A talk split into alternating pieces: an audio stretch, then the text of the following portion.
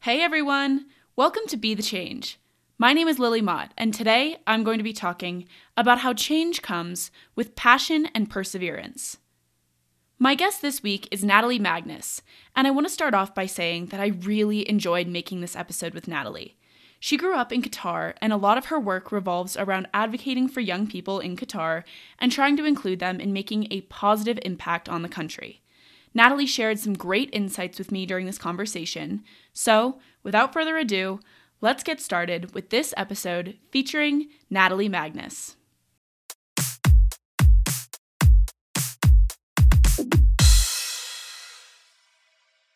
Hello, I am Natalie Magnus. I'm an 18 year old Malaysian living in Qatar, and I'm entering my first year of university in the UK um, and I'll be studying the human sciences, uh, and which is an interdisciplinary degree that links biology and the social sciences to study humans and society. And for me, I'm really interested in, of course, um, what I do in my degree, and also in social entrepreneurship, uh, youth empowerment, women empowerment, and um, education advocacy. And I'm also um, a classical pianist, and I love classical music. Thank you so much for coming on the show, Natalie. I am so excited to feature you and, of course, to share your story. So, to get started, I would love to know a little bit more about your background and who you are. You mentioned growing up in Qatar, and I would love to know more about the experiences you've had so far that really led you to be passionate about this work that you're doing right now. Mm-hmm, sure, of course. So I don't think there was a specific point in time where it suddenly became clear to me that I wanted to go down this path or anything like that. It was more um, gradual and um, over, it was, I think, a sort of a month long journey that sort of brought me to um, deciding that this was the path that I wanted to uh, take. And I think it all started from when I was founding my first organization, the Sapien, because I was in the process of applying to university and I realized that there I really loved my degree and what we do in it basically that um, learning all about humans and the way we live and our relationships with one another and with the world and from both a scientific and a like sociological perspective. But i realized that no one around me really had that same motivation and passion for that degree as i did because no one um, i knew was applying for it. And just generally i didn't really have anyone to uh, geek out about it with. So I realized that, um, and this was also during the time when the pandemic was really hitting hard here in Qatar. And so I realized, what if I could take advantage of the fact that everything's online now and try and find people through that in order to just connect with like-minded people and and to have have these conversations about these topics together so i realized that a really um, easy and simple idea might just be to get people from all over the world joining in a Zoom call and just basically just discussing these different ideas. And so that's how um, these, the structure of the Sapien just sort of evolved. And so, what the Sapien is now is an international youth organization dedicated to uniting students all over the world in a shared passion for learning through hosting discussions on the human centered. So, what we do is every other week we host um, yeah, Zoom sessions with students basically joining from every continent, yeah, high school to university students. And uh, my co-host and I would present a topic on a different human science or human-centered topic. And um, then we will have the an open discussion with all the participants because what we want to do with the Sapien is really give that space to people to share their ideas and opinions um, with others rather than uh, just purely uh, passively listening to, let's say, a panel discussion or anything like that. What we want is for people to engage with one another and learn from one another as well, because the fact that we get people from all over means that um, the discussions are really dynamic because we get to hear the perspectives from different backgrounds and cultures, and that's just so eye-opening and is it was a really great experience that I and a lot of the participants had going through the sessions. And so that was uh, sort of where it began and that it was the, the roots of it was purely because i really liked what the degree i was going to apply for but i didn't really have anyone to share that with. And so that's how i sort of started reaching out and connecting with others through that. And then i realized that maybe i could do this for other things that i was passionate about too basically just like reaching out and looking in the wider world with who i can um, connect with and do something with. So um, the Sapien was basically where it all started. But then um, over the other months, I also started getting involved in a few other things. For instance, um, with this uh, women empowerment organization here called the uh, Futures Female Qatar, which I was an ambassador for for a couple of months. I also was an ambassador for the ASEAN Youth Organization, which is for Southeast Asian youth, because um, I'm Malaysian, so it was, it was also really nice to be able to connect with changemakers from that region. In addition, I was also uh, selected uh, a bit later on to be an ambassador for the Doha Debates, which is an organization here that is all all about um, connecting changemakers around the world to discuss uh, really critical social issues with one another and bringing in really amazing people to learn uh, for us to learn from. Uh, so that's a few other things I started to get involved with. Uh, but I would say the second most biggest thing that I had sort of got, got involved in after the Sapien was the uh, Qatar Youth Power Conference, which is some uh, the other thing I founded, which that ended up to be a two-day online uh, youth empowerment conference for the youth of Qatar to learn from and be connected to the leaders and change makers of the uh, country. So uh, what it was was that yeah, basically just two days online, bringing together the biggest and the nation's biggest celebrities, leaders, innovators, change makers in a series of interactive uh, discussions, workshops, uh, all of that with um, the students here. And so um, it was a real, I think it was a really great success also considering how um, my team and I only had about like one and a half months to really put it together and how we basically, we reached about 1,200-ish um, students from all the schools here. We had around 30 guest speakers and 30 uh, press releases and a few partners and sponsors as well. And um, I was so grateful to all of the overwhelming support that the local community gave. And I think a few reasons for that. Number one, of course, again, the pandemic and how um, because of that, so many things were obviously shut down and not really um, active at that point. And so bringing something online to a community where um, previously no one really had done anything like this, um, I think was a really a big factor. But then I also think that because no one had done it before, that's why it was even more um, impactful, I guess, because after speaking to some people uh, and participants from the conference, I think they they really did it really was quite a significant thing for them, an experience that they, uh, I hope, will they'll treasure for years to come. So I think, um, yes, the Qatar Youth Power Conference, I would say, was my second most like big uh, thing that I was involved in, and because of that, I also got a few more opportunities for instance, um, I was selected to be a young fellow with the World Innovation Summit for Education to help them curate their uh, the youth studio of their summit in December um, in Doha, Qatar. So I'm currently doing that with them. So I guess it's sort of my journey has been sort of like a hodgepodge of different experiences and things meshing with one another and not really um, a specific point when I realized that oh this is this is what I want to do with my life. But I think that was sort of my journey and that's also why i'm involved in several things and not just a specific field because i think there there's just too many there are too many things to fight for in this world and so that's why i haven't really restricted myself at least for now that makes a lot of sense, and I'm glad that you aren't restricting yourself and that you have so many interests. I think that's great. So, I would love to also know some about Obviously, you mentioned growing up in Qatar and, of course, organizing this event to encourage young people to become leaders. So, I would really appreciate if you could explain some of the challenges that young people in Qatar are facing today. Can you tell me some about kind of just what it's like to be a young person in Qatar and why it's difficult for young people to become leaders and to really advocate for their interests in that country? Mm-hmm. So I think specifically for the youth in Qatar, one thing that I have seen growing up here is that people um here we don't really see ourselves um like the youth as having much power to do anything or influence any change at all because here um, it's also quite linked to the unique demographics that we have in this country that where about 90% or more of the country is um, are expats and foreigners and only about like 500,000 out of the 3 million are actually Qataris. And so because everyone's from all over whilst of course that's that's a great and amazing environment to grow up in that also means that people are tend to see this place less as a home and more of a temporary thing. So they feel less attached to the place. And so naturally, they'll feel less inclined to really create change here or uh, really have any sus- uh, sustainable and long lasting impact after they leave. And so that's why I think um, is one reason that pe- the, the youth themselves don't really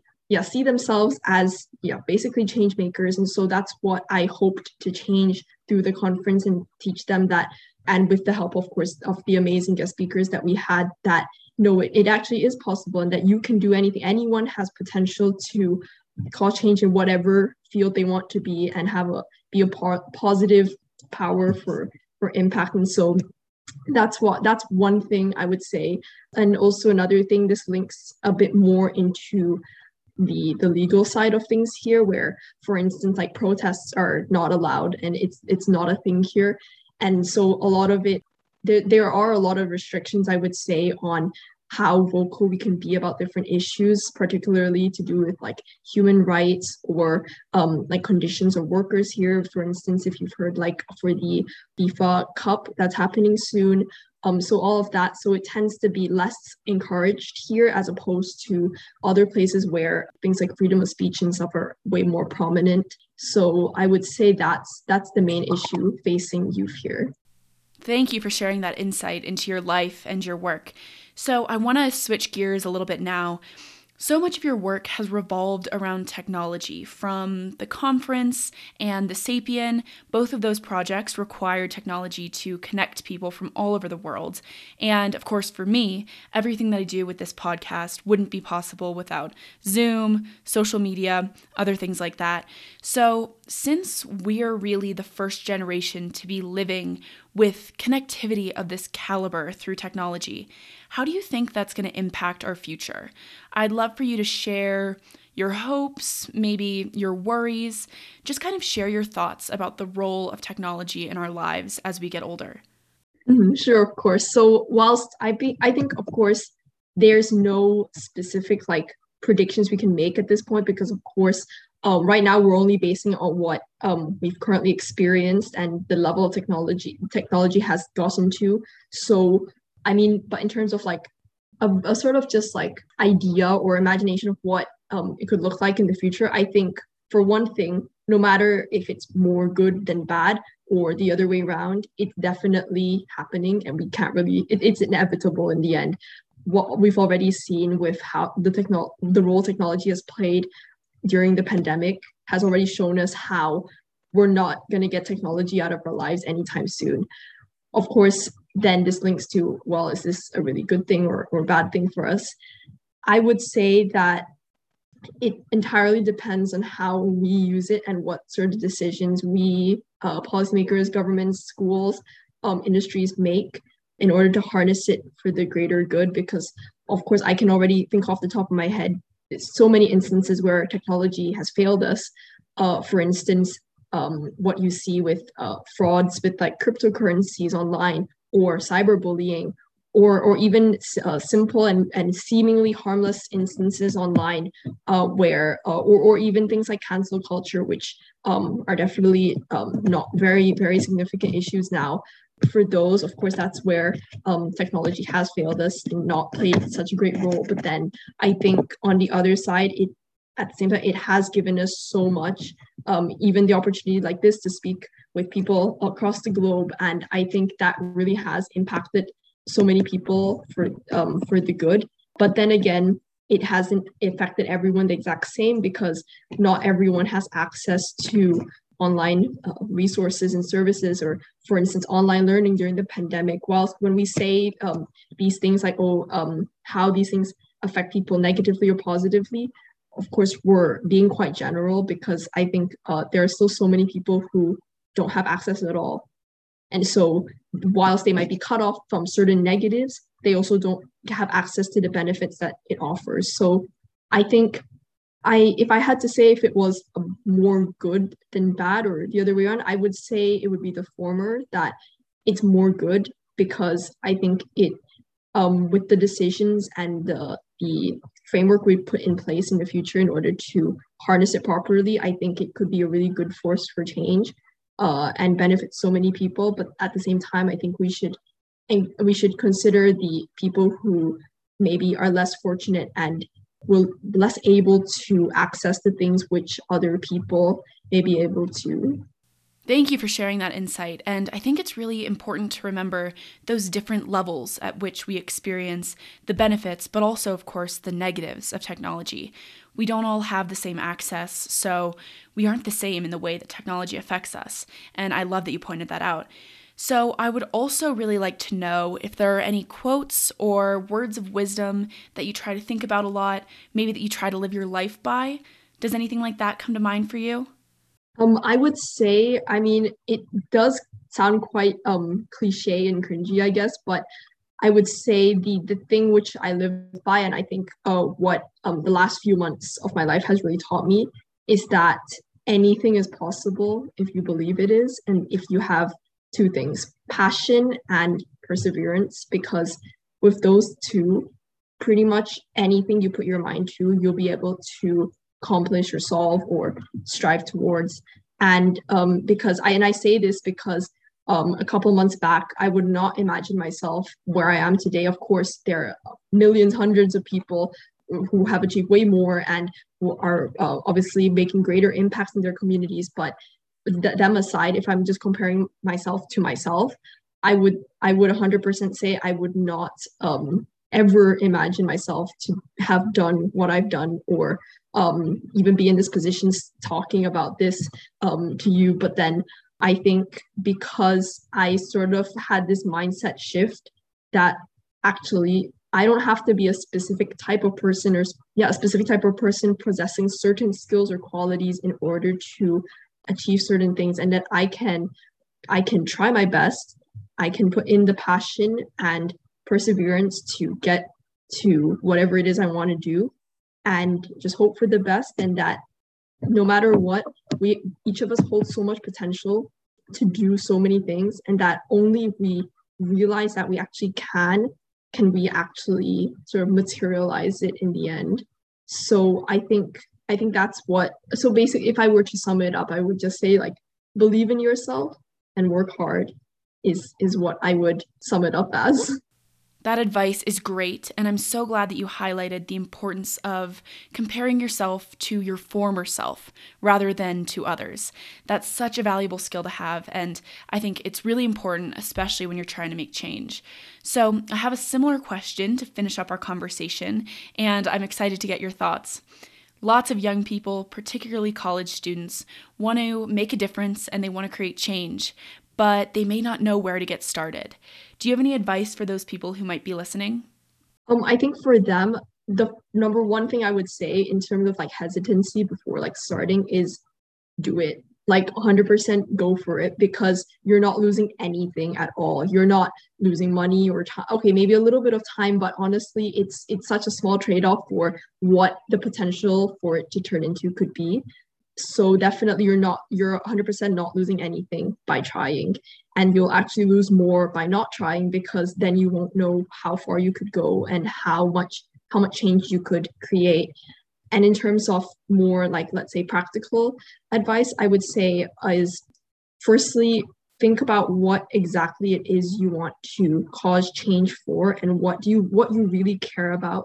Because whilst maybe a lot the majority of the people at a specific time maybe are all caring about a certain um, issue maybe you um, have a certain calling to something else. And so don't follow the herd. Just do um, focus on what you think is the most important and prevalent issue in your community and pursue that. So, uh, what I would say is firstly, do some research and background of reading on it, what exactly the whole issue is about, so that uh, in order to solve it, of course, you have to understand it, uh, think about it systematically, talk to other people, ask others for advice, um, all of that, in order just to put yourself in the best position so that you can start taking action for it. So I guess those are the two things I would say, like a more mindset sort of take and also um, some practical tips.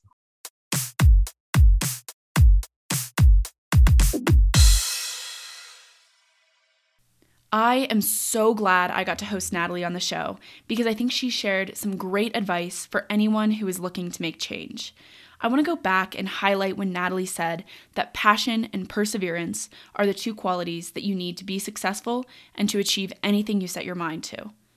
Of course, there are many people who have said this in different ways, but I think those two words are important to keep in mind when you're facing a challenge, starting a project, or really at any stage in your life.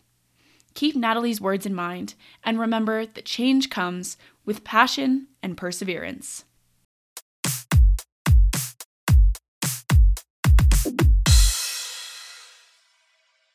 Thank you so much for listening to this episode, and you can follow Natalie on Instagram at nataliem.piano to get connected with her. And she has all of her organizations linked in her bio, so check those out too. If you want to talk about anything I mentioned, please reach out to me by email at lily at bethechangepodcast.org or on Instagram at bethechangepodcast. Tune in for my next episode, but until then, be the change you wish to see in the world. Bye, guys.